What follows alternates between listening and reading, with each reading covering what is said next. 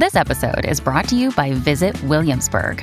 In Williamsburg, Virginia, there's never too much of a good thing. Whether you're a foodie, a golfer, a history buff, a shopaholic, an outdoor enthusiast, or a thrill seeker, you'll find what you came for here and more. So ask yourself, what is it you want? Discover Williamsburg and plan your trip at visitwilliamsburg.com. Spinner.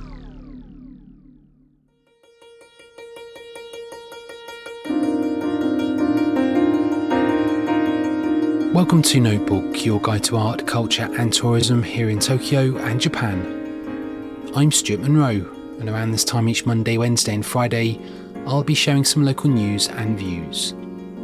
On today's episode, Electric Town. But first, some travel news.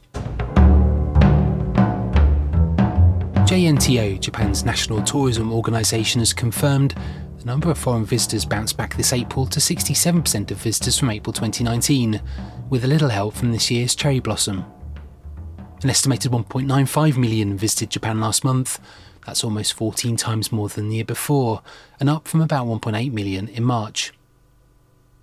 Visitors from South Korea were the largest, at 467,000, followed by Taiwan at 292,000, the United States at 184,000, and Hong Kong at almost 153,000. Visitors from mainland China, though, remained sluggish, due to Beijing restricting travel into Japan. Compared with April 2019, the number of visitors from the United States was up by 8%, while the visitors from Indonesia were up by 23% and up by 14% from Singapore. The former Japanese volleyball player Tadayoshi Yokota, who won a gold medal at the 1972 Munich Olympics, passed away earlier this month, aged 75. Yokota, born on the main island of Shikoku, was selected for the men's national team at the age of 19 while a student at Chuo University. Known for his powerful presence on court, as well as his height of 6 foot 4 inches, Yokota was known as one of the big three in Japanese men's volleyball, alongside players Seiji Oko and Jungo Morita. His height had its drawbacks though. Yokota played the Munich Games despite suffering from lower back pain, and in the semi final match against Bulgaria, wrapped a bicycle inner tube around his waist to alleviate the stress, contributing to the team coming from behind to win, and then progressed to the final where they took gold. And finally, extensive security has been put in place ahead of today's G7 summit in Hiroshima, following several high profile attacks on current and former Japanese prime ministers. With today marking the start of the three day gathering, a tense mood has enveloped the city, with officers from around the country out on patrol as public transport has either been reduced or suspended. Up to 24,000 security personnel have been mobilised, far more than the 5,600 mobilised in May 2016 for the visit by former US President Barack Obama. The boosting of security follows an incident last month when an explosive device was thrown at the current Prime Minister visiting Wakayama in the West, while former Prime Minister Shinzo Abe was fatally shot as he gave a speech in public last July.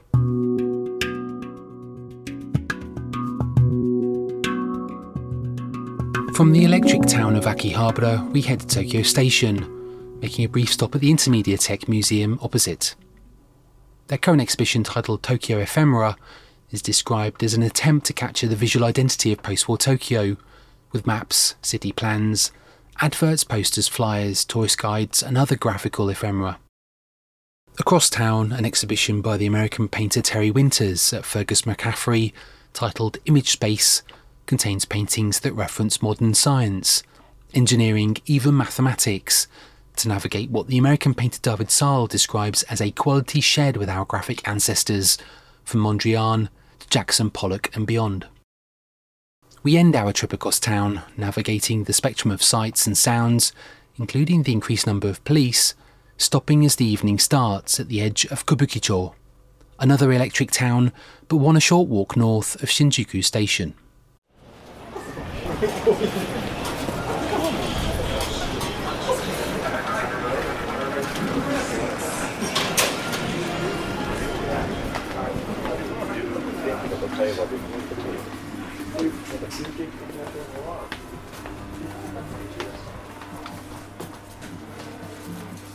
ははい、すみません。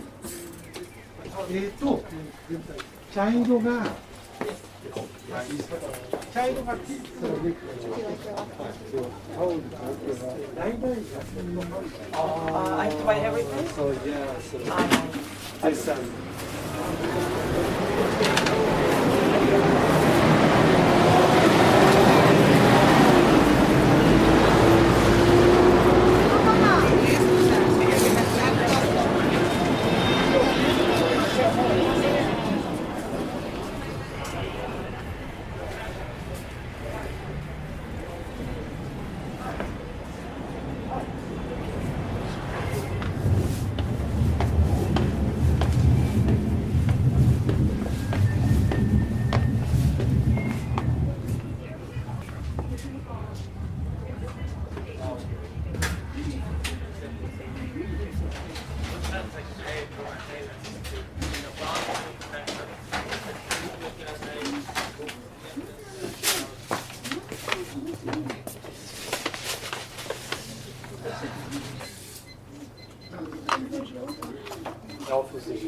何かあったら。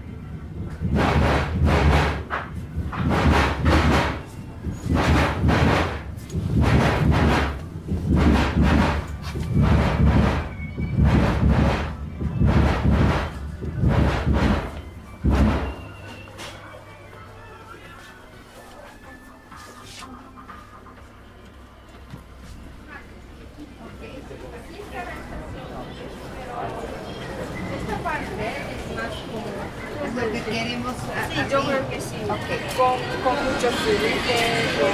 戦国武将を流す侍のみんな楽曲続々配信中